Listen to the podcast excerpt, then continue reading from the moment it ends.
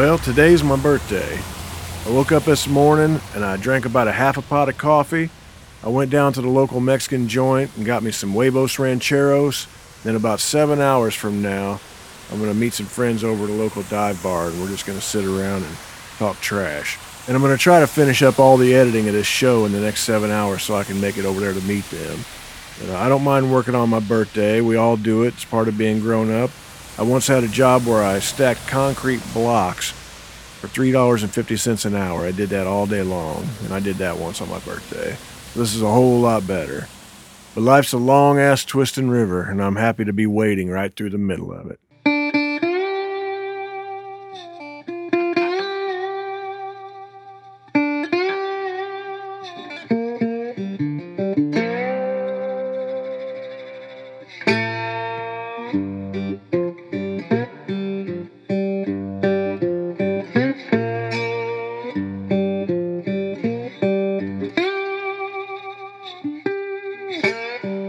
Friends. This is Otis Gibbs, and you're listening to Thanks for Giving a Damn. I'm sitting here in my living room in East Nashville. This is a personal journal. This is a bit of an experiment. I like to say right up front that I haven't the slightest idea what I'm doing, but I decided to do it anyway. And this show was founded with the idea that there are only two people in art that matter there's the creative individual and the person experiencing it, and everything else is an artificial filter. This is a way for me to share things with you guys without any filters whatsoever. My guest this week is Robbie Fulks. Robbie is a singer and a songwriter and a fabulous guitar player and all around musician who lives in Chicago, Illinois. And you can find out everything you need to know about Robbie at robbiefulks.com. This might be the longest waiting period we've ever had to try to get somebody on the show. I think we first talked about having Robbie on about eight months ago, and we had a really hard time getting our schedules together. He doesn't come to Nashville that much, and I'm not in Chicago that much. But um, it finally lined up, and Robbie came over to my living room and sat down, and he's just a really good guy. I enjoyed chatting with him, and smart guy, and seemed like a friendly, easy guy to be around. He shared some really good stories, and I think you're going to enjoy this. Here's Robbie Fulks.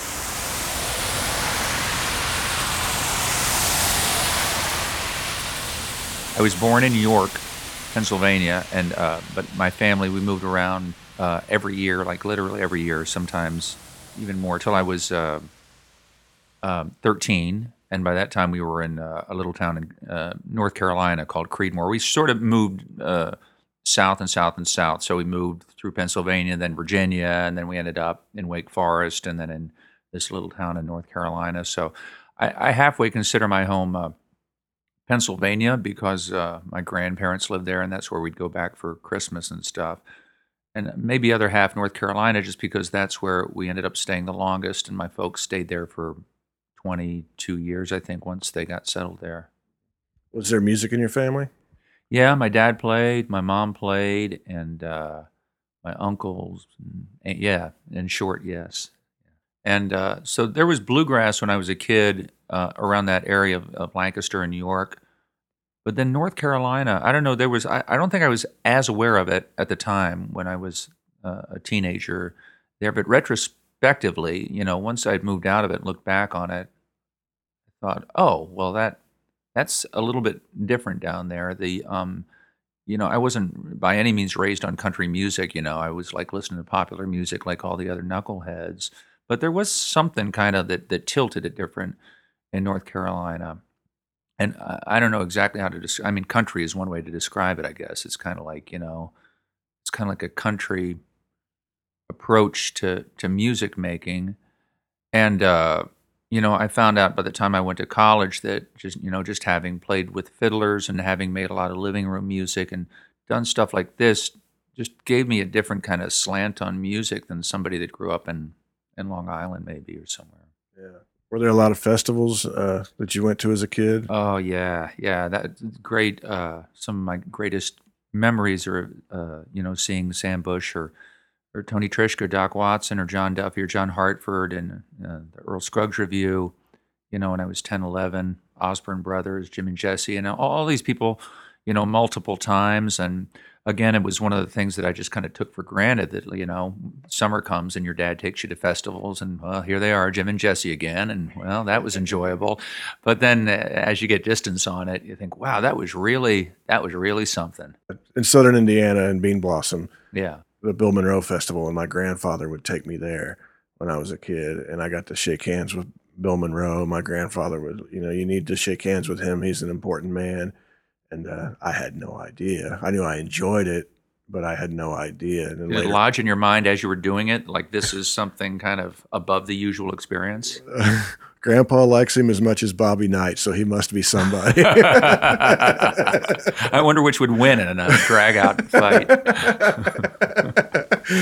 Bill could hit him with the Bible, and Bobby could use the chair, and uh, I think the Bible would probably win.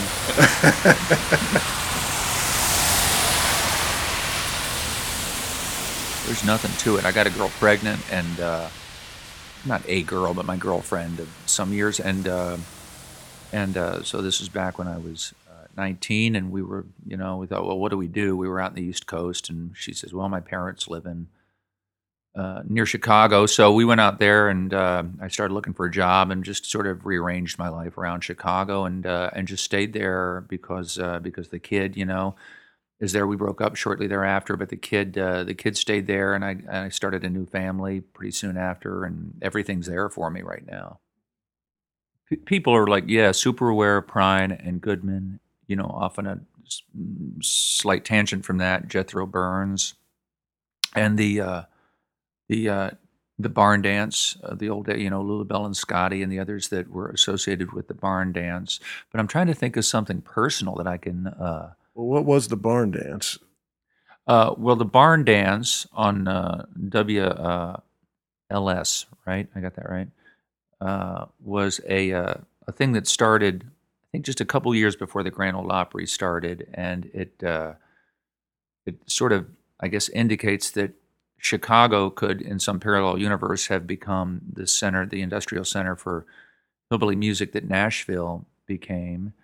Uh, it didn't work out that way, and uh, you know you could speculate why. I guess Acuff Rose being here was a, a great big contributor to why the industry ended up centered here, along with the Opry, uh, and publishing didn't didn't happen in Chicago in the same way.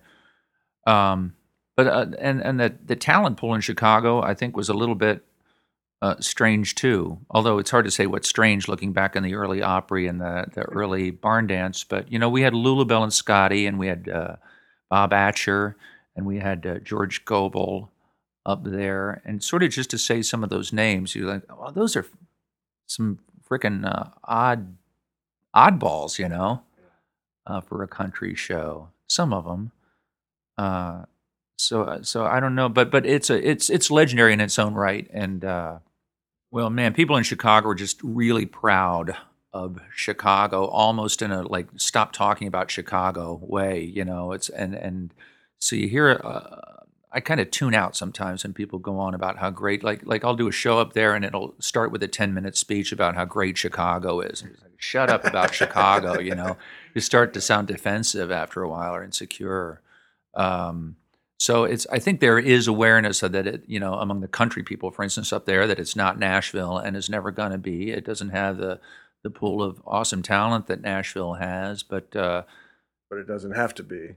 well, I guess it doesn't have to be. I mean, sometimes I wish it were in just country music terms that I would have more, uh, you know, soulmates up there. Uh, you know, instead of the ten or twenty that I have, it'd be great to have, you know, a hundred like you have down here or whatever. Uh, but anyway, it's a big city and it has uh, some great resources of a big city. You know, it's got it's got a ton of uh, of great um, high production little rooms that a guy like me can play in. You know, for a hundred or a couple hundred people, and uh, and it's got eh, for a big city, it kind of has a, a homey flavor too. Like when you go into a club to play, you get to meet the guy that owns the club, who's also the guy that booked you and wanted you there. And so, you know, that doesn't happen in New York or LA when you go to play there. Uh, you know, you walk in and shake hands with the guy that, that started the place and, and is having you play. That's kind of cool. Oh, well, we were talking before. I, I, I guess I didn't say it was the old town, but for a couple of years I had a, a show out of there that uh, probably a little bit like this very show that we're doing now, but an interview and, and music show. And um, but I got started there in uh, 1984, and uh, I moved to Chicago in '83 and started looking for places to play. And there was a place at the time that the folk singer Bob Gibson ran. And uh, Bob, uh, I'm sure you know about Bob, but for a listener that doesn't, he was involved in the the '50s uh, sort of white college boy folk scene. I think I might describe it. You know, Abilene was a big song of his, and uh, not to denigrate him, but that's kind of kind of what it was in my view. So, um, so he opened up this club, or he was uh, helping to manage it, or something. The club was called Hobson's Choice, and it was on the north side of Chicago. and he had this idea that uh, that he would bring in acts not for a night, but for a month, like for a fucking month. And so you'd get booked there, and it would be a booking like uh, I'm trying to remember, like five nights a week, I think, for a month. it's like insane. Uh, and in my case, you know, I didn't have an audience or anything, so I would be booked as the opener for a month. Is how I remember it. So people like Josh White uh, and Lindsay uh, Lindsay Haisley, have I got that name right? The auto harpist. Anyway, I think that I think I got that right and others of that ilk. It didn't last real long for me. The club didn't last that long with that policy. It went down the tubes pretty fast. I mean, it was a beautiful idea. And, uh, you know, especially if you lived in town, you know, and I'd walk over, you know, 20 minute walk and go in and do my thing night after night after night. And probably pretty shitty money. I don't remember at all what the money was like.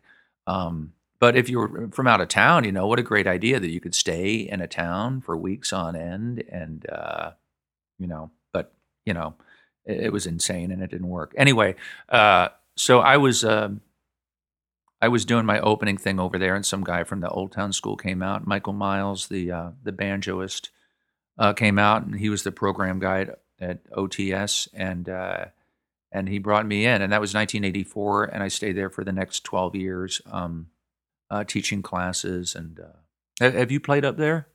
I've been to a few shows up there, but I've never played there. Well, you know what it's about then. If Yeah, yeah. It's a beautiful. It's actually I can't think of a better place to to see a show. yeah, I agree. Um, I mean, there are great places. I don't want to compare it to anything, but I played in Eddie's Attic the night before last in Decatur, and and that was a places like that, McCabe's in Santa Monica, and other places. Maybe Sparrow is it Sparrow Hill in Denver? Swallow Swallow Hill. Swallow Hill. Uh, kind of compare to that in terms of like the people are just there to take it in, shut up and listen. And the and the room, something about the physics of the room seemed like really ideally suited to what it is. So, uh, well, in the old days, it wasn't in that place that we're talking about. It was on Armitage Avenue during the era that I'm talking about. Um, but the room was also kind of cool, and uh, man, uh, just a lot of great acts that, that I got to see over the years, from Ralph Stanley to Ani DiFranco, and people in that kind of noisy wooden room there on Armitage Avenue. Uh, but so that was kind of a home base for me for a lot of years, and um, and it was a, a really nice social scene, nice place to, and not just with uh, musicians and other teachers, but just hanging out with the with the students, you know, and uh, drinking with them after the class, and and getting to meet people that were a little younger than I was, like people in their, you know, young professionals, people in their early twenties who were just excited to get out and play the guitar at night. I kind of, to me, that was a, probably the most enjoyable aspect, the social aspect with people that were just like excited to go out and strum the guitar in a in a group of guitar players, but that they had like real jobs or whatever. Uh, but uh, I, I, I should uh, I should think of that more often because that would be that would be a good inspiration for me to follow to remember just the joy of making music. I never did move here because, uh, as I said, my family being centered in uh, in uh, Chicago, I've never really felt that uh, uh, I had the ability to move from there. But uh, but I started working down here. Uh, I came down in 1993 to try to scare up uh, some work, and at the time, I was doing a couple. There was a couple years where where I couldn't quite get it all um, covered with music, and I had a temp job in addition to working at Old Town. And uh, but I heard there was a gold rush going on down here with the the Garth Brooks phenomenon. They were hiring a lot of writers, and they'd hired a friend of mine, uh, Jim Dewan, and uh, he was working at uh, I guess at Acuff Rose uh, at the time. And he said, "Come on in. The water's fine, and it's uh, it's a great place to work, and I'll, I'll, introduce you to some people." And he did, and pretty soon I had a I had a sort of a weekly, you know, like a paid job. I like what what a paradise it was, you know, getting paid to write songs, which I would have been doing anyway, uh, for free. But I wouldn't necessarily been writing, you know, Reba McEntire pitches or whatever. so there was that aspect of it, uh, and uh, and I was, uh, you know, I, I, did a song that partly touches on those years called "Fuck This Town." That's um, kind of an exaggerated comic, uh, sort of truthful version of uh, of my opinion of it and what happened to me. Um, but um, I, would just want to add to that that uh, I was so determined to do a good job in that job. Uh, I was I sincerely wanted to. Uh, I don't know, just like at any job that I would do, you know, whether it's washing dishes or driving the flower truck or the office temp or whatever I did over the years, I, I just kind of wanted to do the job well. So I wanted, I, I tried to understand what it was about, what they wanted. I tried to write with other writers. I tried to be down here about one or two weeks out of every month, and and just like push at it and make it happen. And so that's really uh, the, the what I thought was the the depth and the sincerity of my efforts kind of fed into my ultimate frustration with what the hell isn't working for me, and uh, which which is a long boring story about the the company kind of changed hands and the new management wasn't that into me and this and that. Um, but anyway, so um, what were we talking about? We were talking about Nashville. Yeah, well, me take a little bit of sidebar. You, in that song, I believe you mentioned Tim Carroll. Was, yeah. was this the years when Tim and uh, Greg Garing and BR five four nine would be playing down on Broadway? Was this around that time? Yeah, BR was playing uh, every night at Roberts, and I, I, enjoyed seeing them a number of times. And I don't remember seeing Tim on Broadway. I'm sure he played down on Lower Broadway, but uh, I saw him at some other places, and we were friends because he was working as a secretary for uh, David Wyckoff at the time. Was how I met him, and uh, I met some other good musicians around Wyckoff's office too. He's a lawyer down here. Uh, and BR five four nine. Who else did you say? Greg Garing. I know Greg a little bit, but I met him in New York. I didn't meet him here. He had like a residency thing, and um, and I was just really yeah, I was smitten with this whole idea of uh, I don't know the history of uh, of Tootsie's and the just the antiquity of some of those bars that you know you could smell the horrible smells from 50 years ago in there still you know what i mean it's like they hadn't cleaned the tables in 50 years and uh, yeah, I'm I'm just kind of like i am a pretty nostalgic person, and to be hanging around where you know people like Roger Miller or Kris Kristofferson would have hung around was pretty overwhelming to me. And uh, and on top of it, to feel that I was in this moment where you know on the one hand Garth Brooks was going on, and that was something that kind of uh, revolted me um, at the time, uh, and uh, but at the same time, you had this other universe in the same small town here where BR 549 was threatening to sort of drag it in another and more interesting direction. Uh, I, I felt that was like an interesting moment to be in the middle.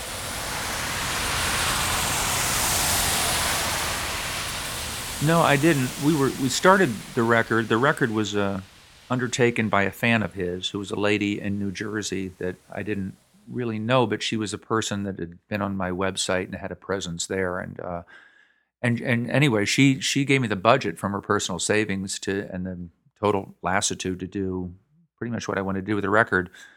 And this was when Johnny was alive. I think this was in 2001, maybe that we started laying it out, laying out the plans, or 2002. And I can't remember what year he died. I'm thinking can't remember who the exact per- first person I called, maybe Rosie Flores or Jim Lauderdale or, you know, a friend, like somebody I knew that I, I felt like. Uh, once I had Jim, I went to Buck Owens, uh, and because th- those guys knew each other well. And, uh, and I got to Buck through his uh, piano player in his band, uh, Jim Shaw, and I secured his participation. And once I got that, I went after George Jones, and the whole thing just kept, you know, snowballing along. And I think this the the you know mostly what I did on that record, you know, was cast it and then stand back. And uh, but the I think the smartest thing I did um, in the uh, you know compliment myself was uh, you know most of the choices were were good choices and the the order in which I went was like was like well done you know because to start with Lauderdale and move on to Owens and uh, you know and and by like the fifth person of this whisper down the lane sequence uh, I thought I can really just have anybody I want on this record at this point you know so uh, so toward the end I, I, I like called Jeff Tweedy and um, and said, uh, you know, would you do that? Would you come down and stand in a semicircle with Bobby Bare and uh, Radney Foster and um, oh god damn it, now I'm forgetting who the fourth person is on. Oh well, Buck Owens was the fourth on the track. He wasn't standing in the circle, but I said, I have this picture you guys singing "Take This Job and Shove It," kind of like a Budweiser commercial together. And he said, "Sure." I called Mavis Staple. She was like, "Sure." And it's like, I can't believe who I'm even calling on the phone. It was like unbelievable. And uh, and in a way the the central uh, presence on the record was Lloyd Green, who played the steel guitar on Johnny's Little Darlin' sides in the '60s, and uh, at the time, again, this was like 2002 and three, thereabouts. Um, Lloyd uh, didn't have a uh, a tall presence as a as a recording steel player. Um, I think he had had one until about 1992, and then he uh, he had an ear problem that developed, and he kind of pulled back from the scene. And uh, I got his number in the you know in the union book and called him at home and described the project. And uh, and oddly enough, I was you know you picture these people through listening to their records, and you have an idea of what they're going to be like, sort of despite yourself.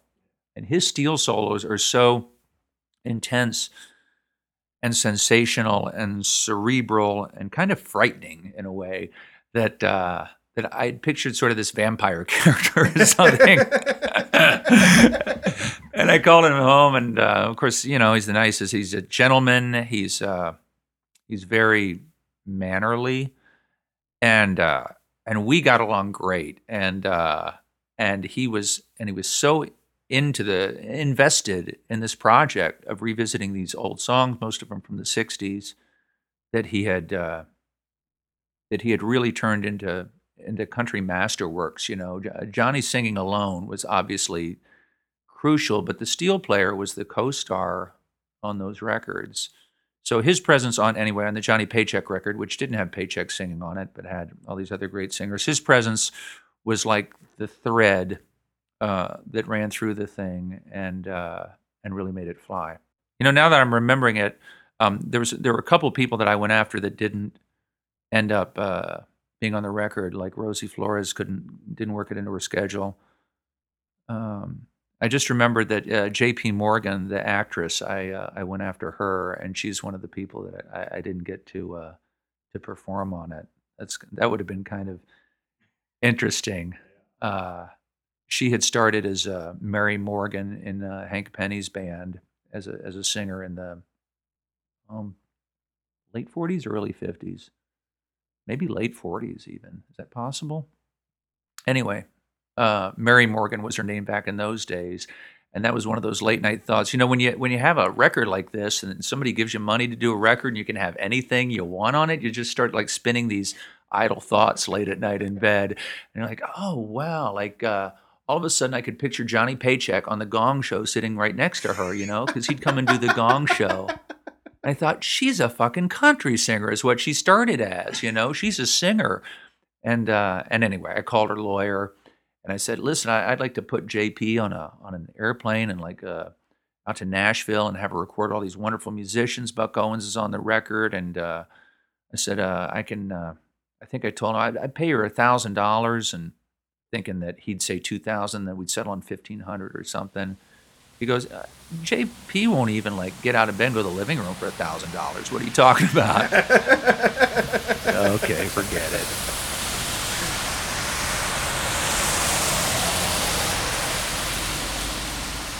there's a weird story but a guy uh, a hedge fund guy took an interest in me um, uh, some years ago and uh, he hired me to do a show and, and, and paid me really extravagantly for it. And then afterwards, he was talking about. He said, "You know, I have so much money. I'll uh, you know, what do you like? Are you a car guy or what's like, like something extravagant that you'd like to own or like do or whatever? And I couldn't think of a thing, you know. I, I said no. I, I wouldn't like to have a Jaguar or you know. I like having an old car, and I got a house that I own, and you know, a, a marriage and all, and a little career doing what you know. I just couldn't think of anything that I really wanted, you know. I guess uh, I don't know. What would you What would you do with like?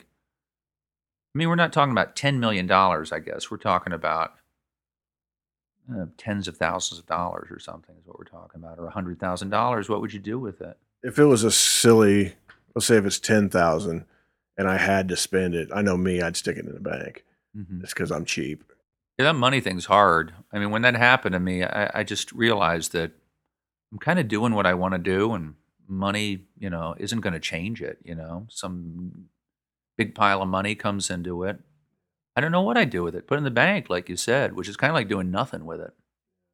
But being a musician, the comfort is really, and the security is the only thing that you really seem to worry about. At least I know me. Yeah. So if it could take care of that part, then that's great.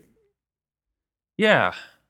Yeah. I feel, you know, I, I talk about this with a guy that I play with a lot, Robbie Gjersoe, you know, and he, he does have very definite uses for piles of money, you know. He thinks about it more than I do. And uh, so he's sort of, you know, if we had a bunch of money, we'd get a bus. I think, oh, what a pain in the ass that would be driving a bus. No, you hire the driver, and then, oh no, now I've got an employee to worry about, and it's just, it seems so easy doing what I'm doing. I like the independence. I like driving the van or the rental car myself. I like booking the hotels myself, knowing where I'm gonna be, drawing out the itineraries. I, I really like enjoy the uh, the DIY part of it and the freedom of it. So, Especially when I when I sit back and think of how much it actually costs to hire people to do those things. hmm, I usually think seems wasteful. I'd rather have that in my pocket. Yeah, and know that the job's going to be done as well as you can do it, rather than just kind of trust uh, a stranger. You know, I think I'd, I'd, li- I'd like an audience. You know, is what I would like, but I don't think you can really buy that exactly. There's people who try. yeah, yeah, that's how you might spend the money. Huh? Like, right. the audience getting money. Yeah, week to week it changes. Um, for example, the last couple I've done, I started the year off with uh, with uh, uh, I called it Bitter Ex Beatles Night, where a quartet and I played like music where the, all the ex Beatles were angry at each other from 1970, 71, around there. And then the next week was an improv com- comic actress, Tawny Newsome, and I did a show together. And uh, the week after that was uh, jazz interpretations of Carter family music. And then last week was, uh, uh, gee, what was last week? Oh, last week was an Irish fiddler, Liz Carroll. Next week is Ray Price music with a seven piece thing. So it's really like it's radically different week to week, which is why I always uh, post on my site what it's going to be so that nobody will travel a distance and then be disappointed. Like, oh, I didn't expect like, you know, free jazz versions of Carter family music. I just wanted to hear songs from your records uh, or something. It's almost never songs from my records, but it's a chance to uh, collaborate with people that I want to collaborate with and uh, play with friends in Chicago that I otherwise wouldn't get much of a chance to play with. Or if I think of a, a theme or an idea, or like, man, I'd really like to like explore the songs on Street Legal by Bob Dylan was what I thought one time, and uh, like recast those songs and learn the lyrics. And so, yeah, all these like silly ideas that occur to you, you can just, you know, flesh out. There they are on stage a week later. The Hideout's a wonderful venue for that too. Sure is. How much how much preparation do you have to put into It just varies with every show. I mean, uh, like playing with Liz, the Irish fiddler that I mentioned, uh, is for me kind of challenging because I'm not an Irish player, and the you know the right hand techniques alone of that of that um, music, you know, guitar accompanists is is really uh, just kind of technical and hard. So um, preparing for her shows takes me, you know, I, I put aside you know a good part of two weeks to work every day for two weeks on it, and other shows will just you know be you know five or six hours of getting ready, you know, the day of. That's really commendable. The work ethic that that takes for Well, it's self-centered, is all it is. I mean, it's uh, it's an indulgence for me, and it's it's a it's presumably I'll get to be a better musician from doing all this stuff. I don't know if that really has proved to be the case. But uh, you know, I mean, it's it's uh, you know how it is in music. You get you get in these ruts where, you know, I am this thing and I do that and I do it all day long. You know, especially if you're guys like you and me making records and writing the music. But to throw yourself in with Irish players or with, you know, people outside your field and to be forced to do something there, that's that's where you really have to, uh, you know, paddle hard. So I don't know where that I don't know where the drive comes from. I think it probably comes from getting older. You know, it's like, well, here comes death. It's getting closer and closer. And I just want to think hard about what I really want to be doing here. And what I want to be doing is playing the guitar and learning more about music. Like every day, I want to like get at the music and uh, and and and try to push an, an, inch farther because it really is hard when you get older to like deal with your aging brain and uh, and to get the enthusiasm and the and the time that you know just the time of you know hours of the day to to dedicate to it. So uh, anyway, so having the Hideout there and ha- having those kind of like short term goals week by week is really uh, the proximate cause of my getting up and going after it hour after hour on the guitar. You said you played Eddie's Attic the last night? Two nights ago, yeah. Okay, so you're in town. And you're playing tonight at the Station Inn? That's right. So when this airs, it'll air next year, and it'll be a memory. Come down the Station Inn, folks. I'll be uh, sitting in the back in the. Uh, there's some old bus seats in the back that were out of Lester Flatt, Earl Scruggs tour bus. Oh, okay. Along the back wall, so I try to get those seats. So. Are you kind of come tonight? Are you saying? Yeah, I'm gonna. I'm gonna oh, try wow. to. Well, now I got to be good. Oh no, no, no. I, uh, I was going to phone it in, Otis, but now. well, I appreciate you stopping by and chatting with me in my living room. Man, thanks. It's been so fun. Hopefully, uh, I will see you tonight and we'll have a good time. Okay.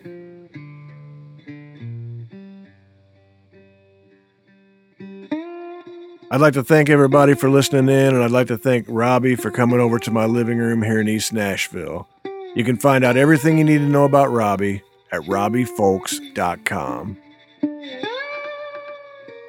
If you'd like to help support this show, just go to otisgibbs.com and you can pick up a CD, a t shirt. You can download any record I've ever made. You can buy one of my photographic prints. You can buy one of Amy's records. You can buy one of Amy's children's books. But anything that you buy, we'll mail from our living room to yours, and we'll even put in a little thank you note. If you'd like to help out but you're a little short on cash, just go to iTunes and leave us a five star review. Leave a comment. Subscribe while you're there, and you'll get a brand new episode free every Wednesday. But if you enjoy this show, or you enjoy my music, or you enjoy Amy's music, please take the time to tell a friend and help us spread the word. And if you'd like to send us a message, we'd love to hear from you. Just send it to info at otisgibbs.com. I'm Otis Gibbs. Thanks for giving a damn.